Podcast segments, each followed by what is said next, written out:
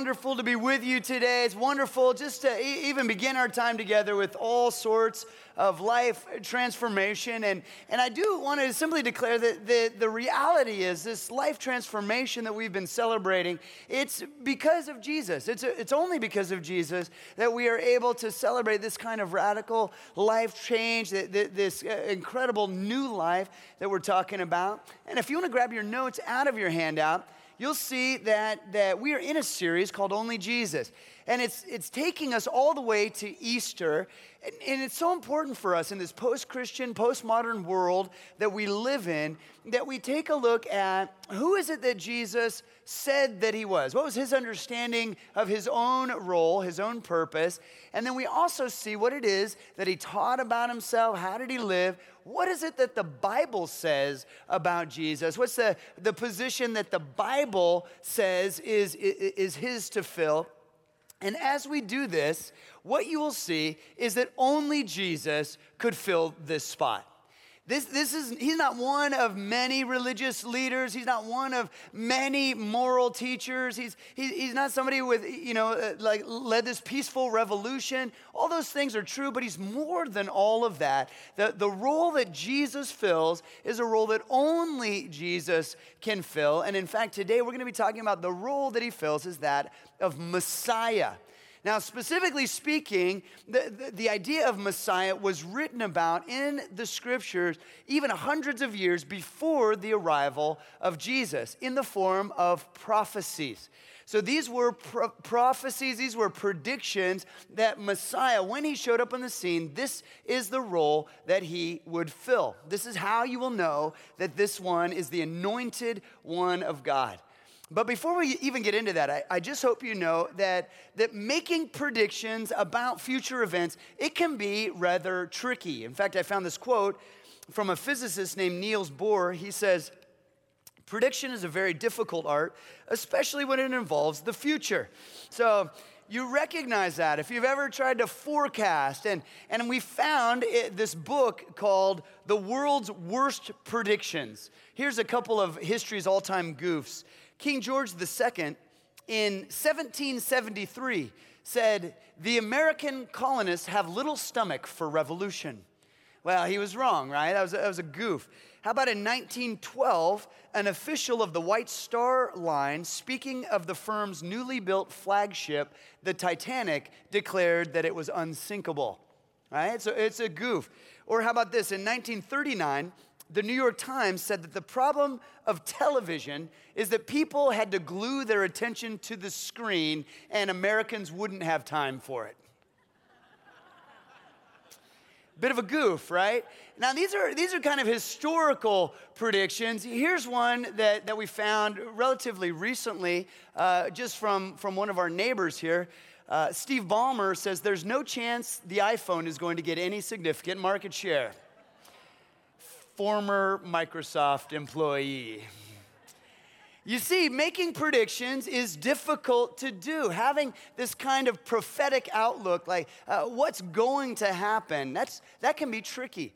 But you know that prophecy actually carries weight in your own heart, in, in, in the way that you reckon things. This is true for me. Maybe when you were reading through the Chronicles of Narnia to your kids and, and you read the, the prophecies about Aslan's return and you got a little chill down your spine.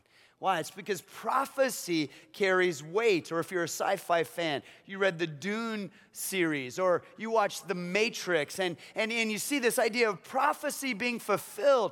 It has weight, it, it, it carries something with it. Not only that, but I would argue that even a person who makes a prophecy about themselves and then fulfills it, that even carries weight. Right? You think about uh, the, the, the, old uh, idea of Babe Ruth stepping up to the plate and pointing for the center field fence and then two pitches later, he hits it and it goes right over the center field fence. And people just lose their minds like, oh, he's the king of the stick. Or actually, I don't think they said that, but they, they should have said that.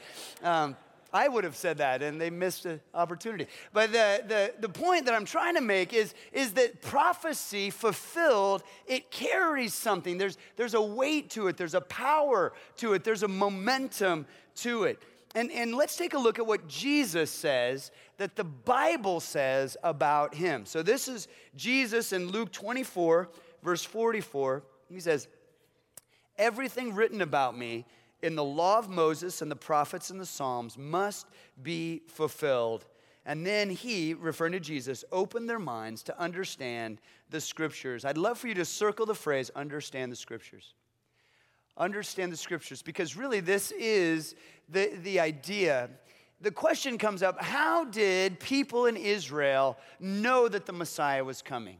How did they know about the anointed one of God? How, how, how did they know what to look for when the Messiah would arrive on the scene? And the answer is from the Old Testament prophecy. In fact, you, you might recall that the disciples of John the Baptizer actually came to Jesus and they asked him the question Are you the one we're waiting for? You see, the entire nation of Israel was waiting for Messiah.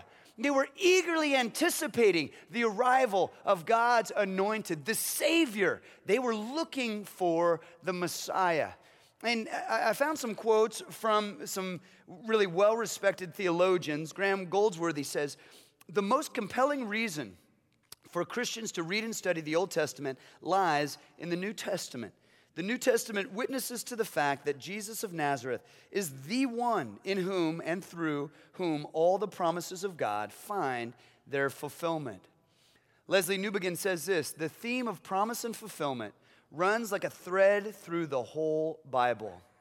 And Walter Kaiser says, a straightforward understanding and application of the text leads one straight to the Messiah and to Jesus of Nazareth, who has fulfilled everything these texts said about his first coming. And you know, Jesus' own words on this point are even more important. Jesus himself repeatedly said that he was the thread that wove together the entire Old Testament.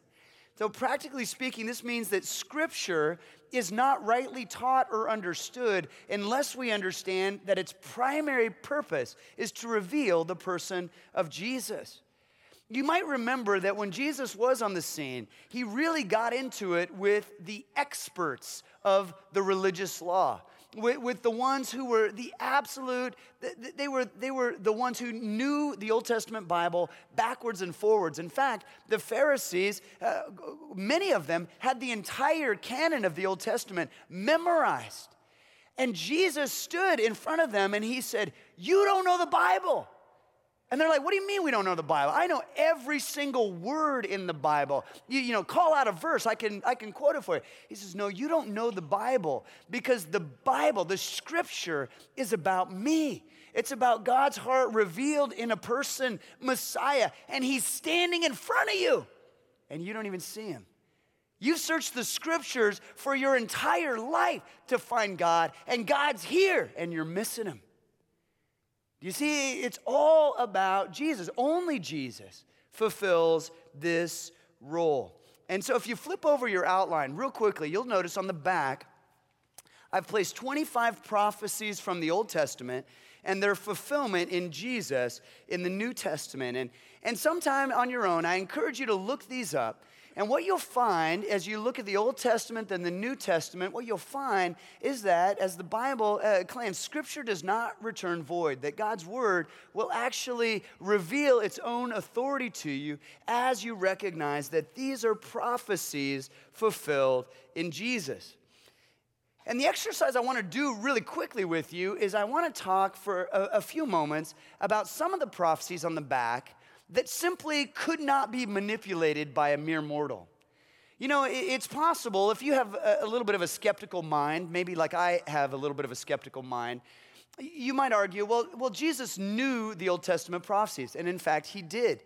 Jesus was well acquainted with the entire Old Testament. That's maybe because he wrote it, but the, you know, inspiration. But the idea is he knew it. He had studied it. He, he knew the Old Testament scripture. And so it might be possible, you would argue, that because he knew the prophecies concerning the Messiah, that he was able to manipulate the circumstances of his own life in order to present himself as the Messiah when in fact he, he wasn't. So uh, just let me say, I, I get that argument. Like, for example, and this is not in the Bible, but for example, if somewhere in the Bible it said that you would know the Messiah because he would be dressed in blue. And then Jesus knew that prophecy, and so his entire wardrobe was robes of blue. And he made his disciples wear blue capes, and he painted blue flames on the side of his camel. And he shows up and he says, Here I am, Blue Boy, the Messiah. You know, you, you would not give a lot of credence to that because it's pretty easy to manipulate your circumstances to fulfill that prophecy. Does that make sense? It's not in the Bible, but that's an example. So here's what I want to do I want to take a look at some of the scripture that prophetically speaks to the Messiah that would be impossible to manipulate your life circumstances around.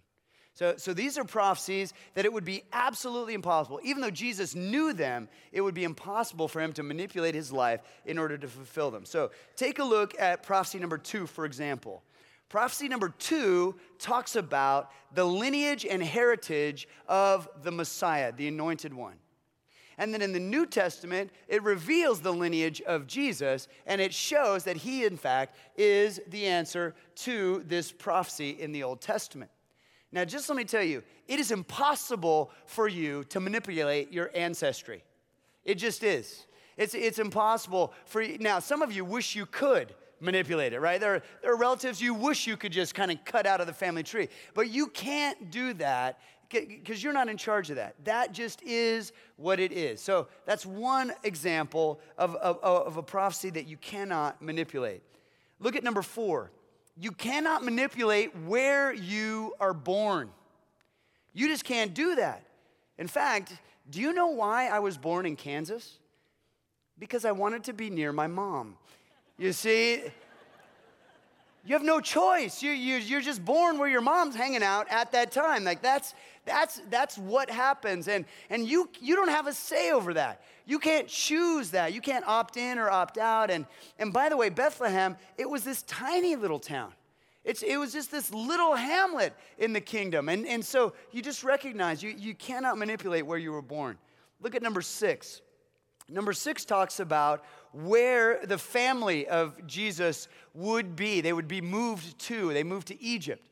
And I just I want you to know that when you're 2 years old, you cannot tell your parents where you need to be. Like you when you're 2, you just live where you live. You don't you can't manipulate your parents and it's not you're just figuring out walking and talking at that point.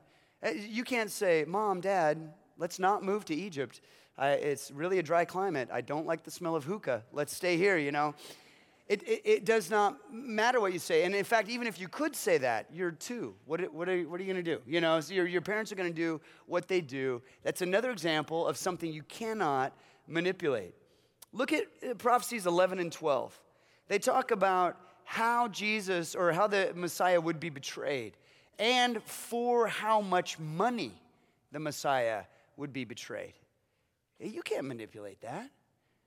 Even in The Godfather, that kind of betrayal goes wrong all the time, right? Like, that's just impossible to manipulate. Look at number 13. It talks about how Messiah will be humiliated and killed. You can't, you can't, you can't fabricate that. Number 14, how your murderers are going to divide your clothing as you're dying. That's not something you can make happen. Do you, do you see how difficult this would be? Number 17 talks about death by crucifixion. But when the prophecy of death by crucifixion was actually made, crucifixion had not been invented yet. Capital punishment, of course, has been around, unfortunately, forever. But capital punishment in Israel, it was done by stoning. People would pick up rocks and club somebody on the head with them until the person was dead. That was capital punishment. The Roman Empire didn't even exist yet. Crucifixion didn't even exist yet when the prophecy was made. And, and so you can see how when this prophecy was made and then fulfilled in Jesus, this is a big deal. You could imagine if somebody uh, prophesies that, that a certain person is going to be crucified, say in Bellevue. Well, we would think that person's insane. Why? Because crucifixion isn't done in Bellevue. Do you see what I mean? It's just, it does not happen. Again, it's not something that can be fabricated. Number 19 is a prophecy about how the Messiah will not have any broken bones. But you understand that when people were crucified under the Roman rule, almost always their bones would be broken. When they were nailed up to the, the cross, there was a nail put in their feet, and, and often what they would do is they would push up on the nail on their feet so that they could fill their lungs with air. And it would allow the, the criminal on the cross to stay alive for just a little bit longer. So, to expedite the process of crucifixion, the Roman guards would come and they would break the legs of, of the criminals there on the cross. So, even though they're already hung up, even though they're already going to die, Romans didn't want to wait around. They would break the legs so that the criminals couldn't push up on the cross and fill their lungs with air, and so they would actually they, they would die of suffocation. But they didn't do that to Jesus. Now, I want you to understand this is not something that you could fabricate. Even if Jesus asked them, pretty, pretty please, don't break my legs. Do you see what I'm saying? It's, it, this is outside of a mere human's control. And yet Jesus fulfills these prophecies, he fulfills them perfectly. And the point of this exercise is that even though Jesus knew of these prophecies, even though he understood that they were referring to the Messiah, there is simply no way that he or any other mere human could have manipulated circumstances simply to appear to have fulfilled them. No, no, he did fulfill them. In fact, Jesus fulfilled all of the hundreds of prophecies referring to the Messiah, the anointed one of God. See, God's people knew their Savior, Messiah, Jesus, was coming because they carefully and prayerfully studied the Old Testament scriptures. And I want you to think about for a second how specific some of the prophecies are. So, some of the prophecies, so specific, born in the tiny hamlet of Bethlehem, born before AD 70, the year that the temple was destroyed. Um, eh, think about some of the supernatural claims that were fulfilled, born of a virgin the resurrection that would happen after the crucifixion.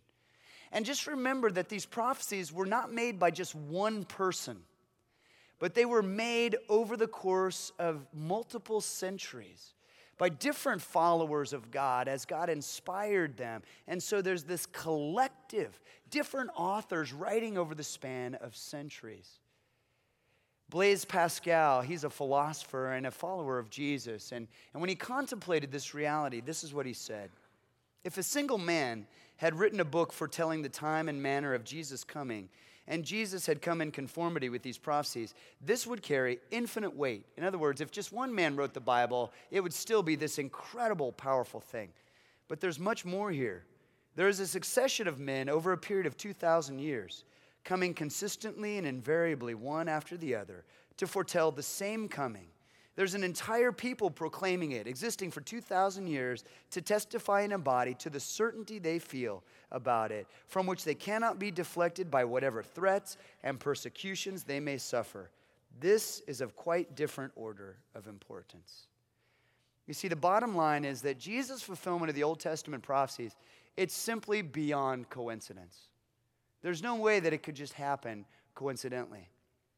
If you want to do more reading on this, if, if, this is something that intrigues you, you'd like to dive into it, I highly recommend Lee Strobel's work, The Case for Christ. Now, I've heard Lee, Lee Strobel speak on this stuff several times. We were on staff together down in Southern California. And, and Lee has an analogy because you can actually do the math. You can look at the statistical improbability of, of, of what the odds are that one person could fulfill all these prophecies. And again, you can jump into Case for Christ. You, you, you can pursue this uh, through Lee himself. He actually has the number. And it's so astronomical, the, the odds are so against it that literally our finite minds cannot comprehend a number this big. So Strobel comes up with an analogy. He says, if you want to know the odds of one person fulfilling this many prophecies, he says it's like this. Imagine the state of Texas, how big the state of Texas is. Imagine the entire thing every square inch of it, covered a foot deep with quarters. Okay? Just imagine the whole state a foot deep, you know, buried in quarters. Now imagine all of the quarters are identical except for one quarter on the tail side, somebody has taken a red sharpie and drawn a little red dot with a sharpie on one quarter and then thrown it somewhere in the state of Texas. Now you get a helicopter. You can fly anywhere you want over the state of Texas. You can land in one place. You can pick up any quarter you want, but you can only pick up one quarter. You pick up one quarter, look at the back. The chances that you pick up the one quarter with the red dot on it are the same chances that one person, Jesus, could fulfill all the Old Testament prophecies. That's pretty big stuff, right? By the way, that's the same statistical probability of me ever moving to the state of Texas, right? That,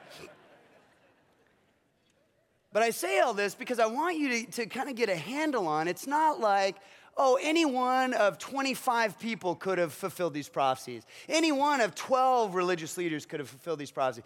Any rabbi in Israel could have fulfilled. No, no, no, no. Only Jesus could fulfill the prophecies spoken about in the Old Testament written hundreds of years before his arrival, yet Jesus perfectly meets the profile. Why? Because Jesus is the Messiah, because Jesus is the anointed one of God, because Jesus is the Savior.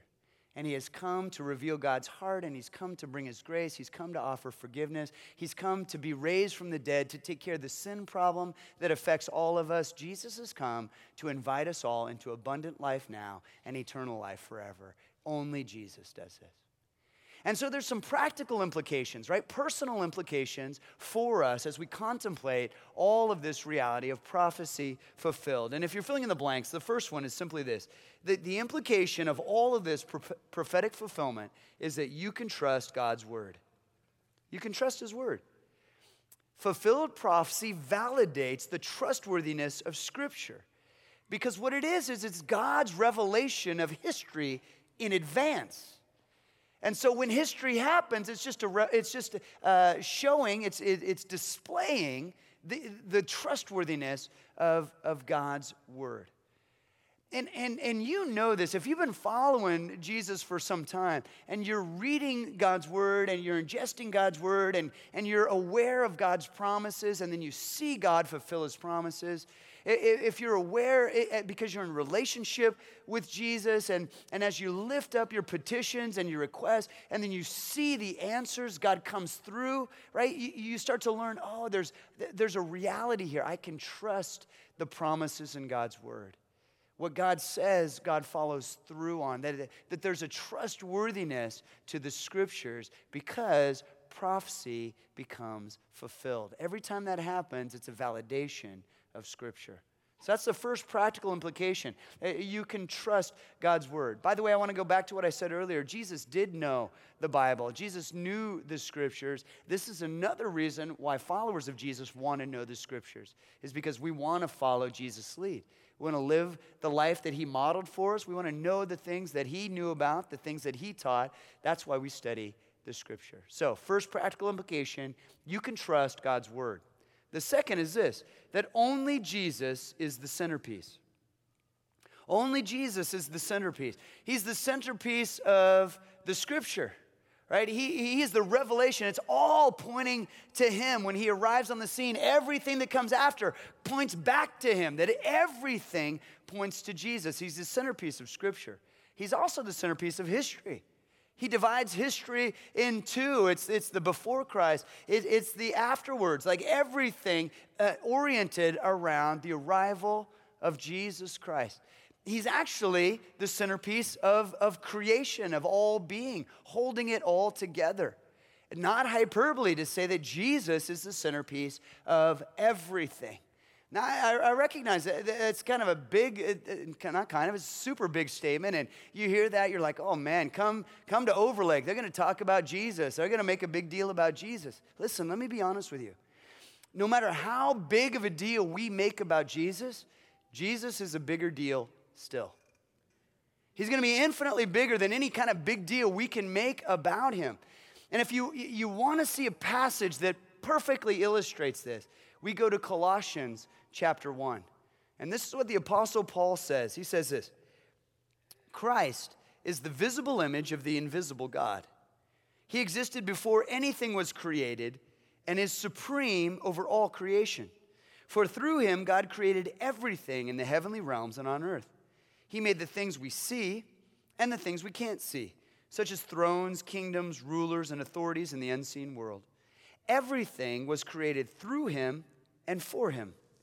He existed before anything else, and he holds all creation together. Christ is also the head of the church, which is his body. He is the beginning, supreme over all who rise from the dead.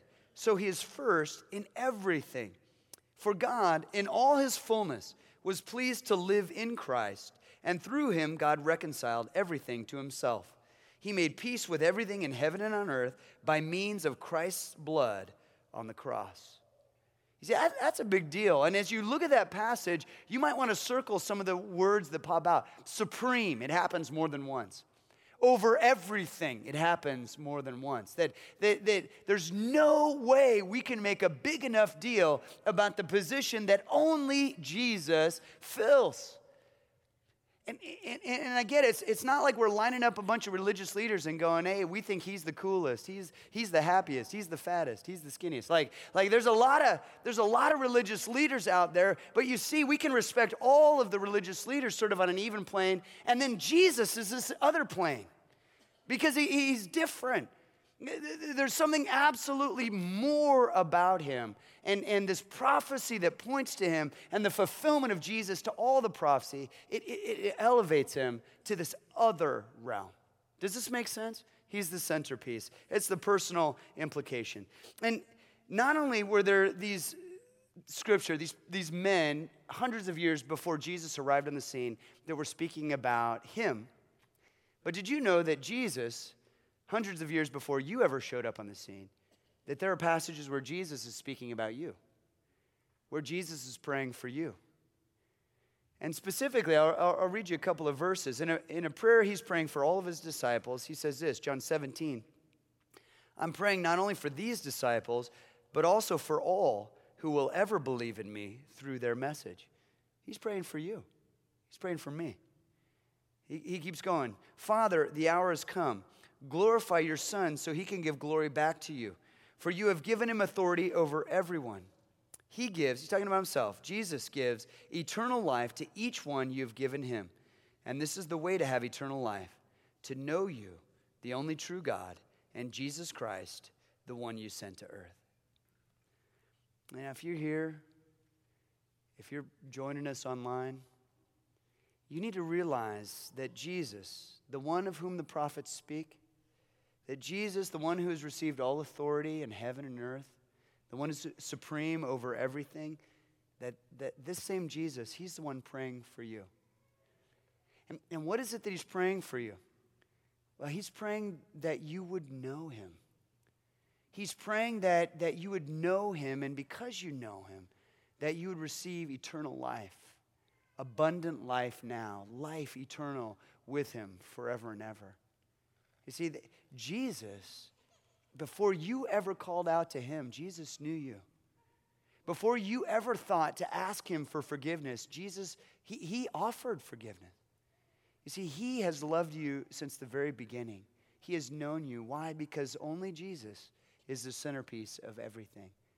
Jesus is the centerpiece. You can trust God's word. And it brings us to the very last uh, truth, the personal implication. It's this that you can trust God's heart for you. You can trust that his heart for you is good. You can trust that his heart for you is love.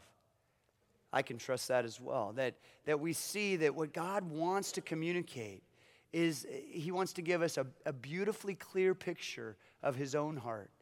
And so he sent Jesus. And Jesus arrives on the scene and he loves like nobody else has ever loved. He lives like nobody else has ever lived. He fully pays the price for all sin on the cross. The crucifixion that he goes through, that he endures, is beyond horrific. And then he raises again from the grave. We're going to celebrate that in two weeks on Easter Sunday. Nobody else has done this. And, and he does all of this. Why? Because his heart for you is good, his heart for you is love. I kind of want to wrap this all up with a personal story. Uh, just happened this week. My, my son Doozy is in fifth grade. And every time around, anyway, the North Shore School District, fifth grade means that sometime in the spring, uh, they go to fifth grade camp, all the students.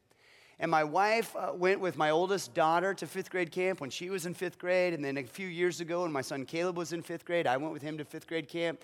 And now Doozy's in fifth grade. So back in September, he's like, Dad, this is fifth grade. I get to go to fifth grade camp. Will you go with me? And I said, Oh, yeah, bud, I will, because it was September and beautiful and glorious and warm. And I thought, Oh, that sounds great. And, and then camp gets a little closer.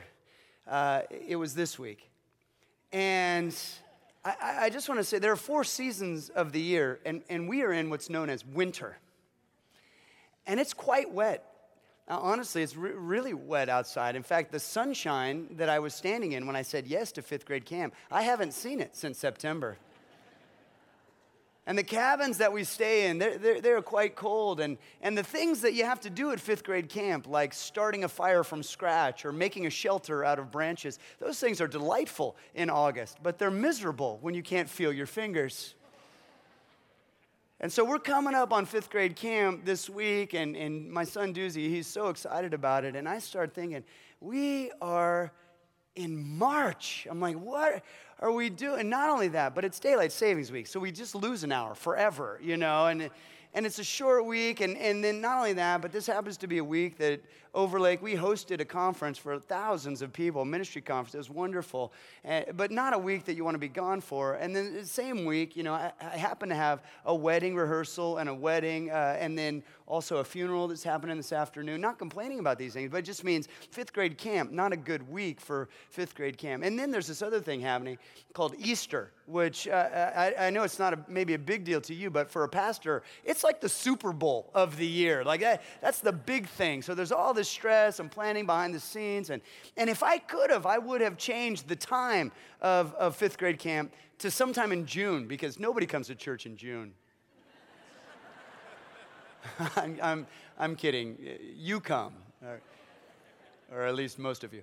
Uh, but uh, I would have changed it to sometime in June, or I would have changed the location of fifth grade camp from, you know, Lake Stevens to Lake Havasu. Uh, but um, all, all kinds of things. But, but I couldn't do any of that. And so all that was left was for me to pack my wool socks and take a deep breath and, and go to fifth grade camp. And I'm so glad that I did for a thousand reasons. It turned out to be just a really incredible week. And, and I love the, the, the boys that were placed in my cabin. I love the other adult leaders I got a chance to meet. I mean, it was really, in so many ways, it was just a victory. But the number one reason why I'm glad I went to fifth grade camp is because I told my son Doozy in September that I was going to fifth grade camp. And I want to be the dad who comes through on his promise. And I want my son to know that he can trust his dad to come through on his promise, to show up when I said I was going to show up. Now, I'm a fallible dad, and so I struggle with this. And obviously, there are, t- there are pressures and pull and schedule. There's all that stuff for real. It's true in your life, it's true in mine. But I, I just want you to know, as much as I possibly can, I want to show up because I want my son's experience of his father to be his father is trustworthy. His father's heart is good. His father will be there when he says he's going to be there because that's true of his heavenly father. Because even though I'm a fallible dad, God is infallible. That even though I have limitations, Jesus has none. Only Jesus is completely trustworthy. Only Jesus' heart for you is completely good and completely love. And so you can trust him. Hundreds of years before the, uh, uh the arrival of God in the flesh on the scene, he announced, This is how I'm going to come. This is where I'm going to come. This is what it's going to look like. Here's the road of salvation. Here's how the penalty for sin will be paid. Here's how I'm going to show that I'm God in the flesh through the resurrection. All along the way, these markers, these, these signs pointing to Messiah, pointing to the anointed one, pointing to only Jesus. So you can trust him.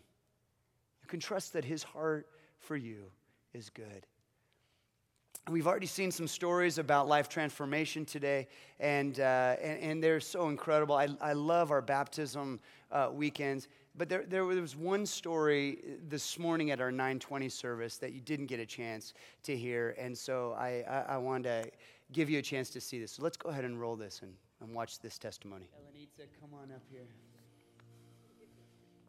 Give it a try. Okay. I grew up in a Christian home and was baptized as a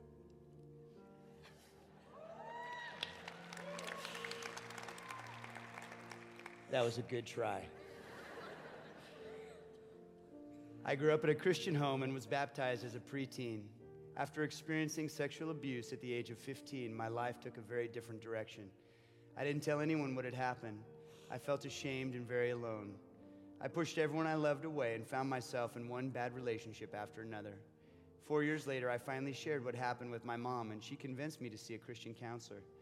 Through Psalm 23, Jesus showed me that he was there but I immediately pushed him away and quit seeing the counselor. That passage got me through some tough times over the next 10 years, but it wasn't until I started attending Overlake that I learned that even though I turned my back on him, he never left me.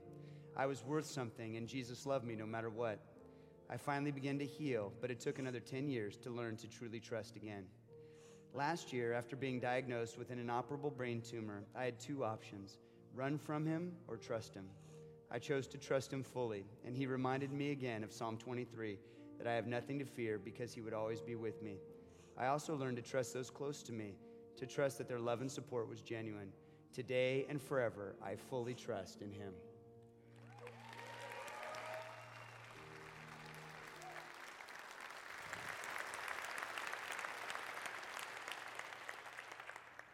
You can trust that his heart for you is good. Why don't you bow your heads? As we go into prayer, I just want to remind you that wherever you are, whatever your life circumstances are, you can trust Him. Whatever pain you're currently going through, you can trust Him. Whatever life transitions you might be looking at, you can trust Him. Because His Word is trustworthy. Because Jesus is the centerpiece and because his heart for you is good. And Jesus, we want to say thank you. We want to say thank you that only you are the one who has fulfilled all of these prophecies. Only you are the one who has come with the specific, specific purpose of loving us. Even in our unlovable state, even as we run from you, you love us. You're patient with us. It's your kindness that leads us to repentance. We want to say thank you for that. Thank you for being so steadfast, so trustworthy. Jesus, we choose now to place our trust in you. We ask that you would build us up in trust, that, that we would actually, our, our trust level would be elevated because we see how often your scripture in the Old Testament points directly to you, the Messiah. We, we ask that you would elevate the, the, the amount of trust we have in you as you bring to mind how often you have been trustworthy, how often you have fulfilled your promise for us, how often you have carried us through difficulty. Lord Jesus, we love you. We place our trust in you afresh and anew today. And we pray all of these things in the name of Jesus Christ, our Lord and Savior. Amen.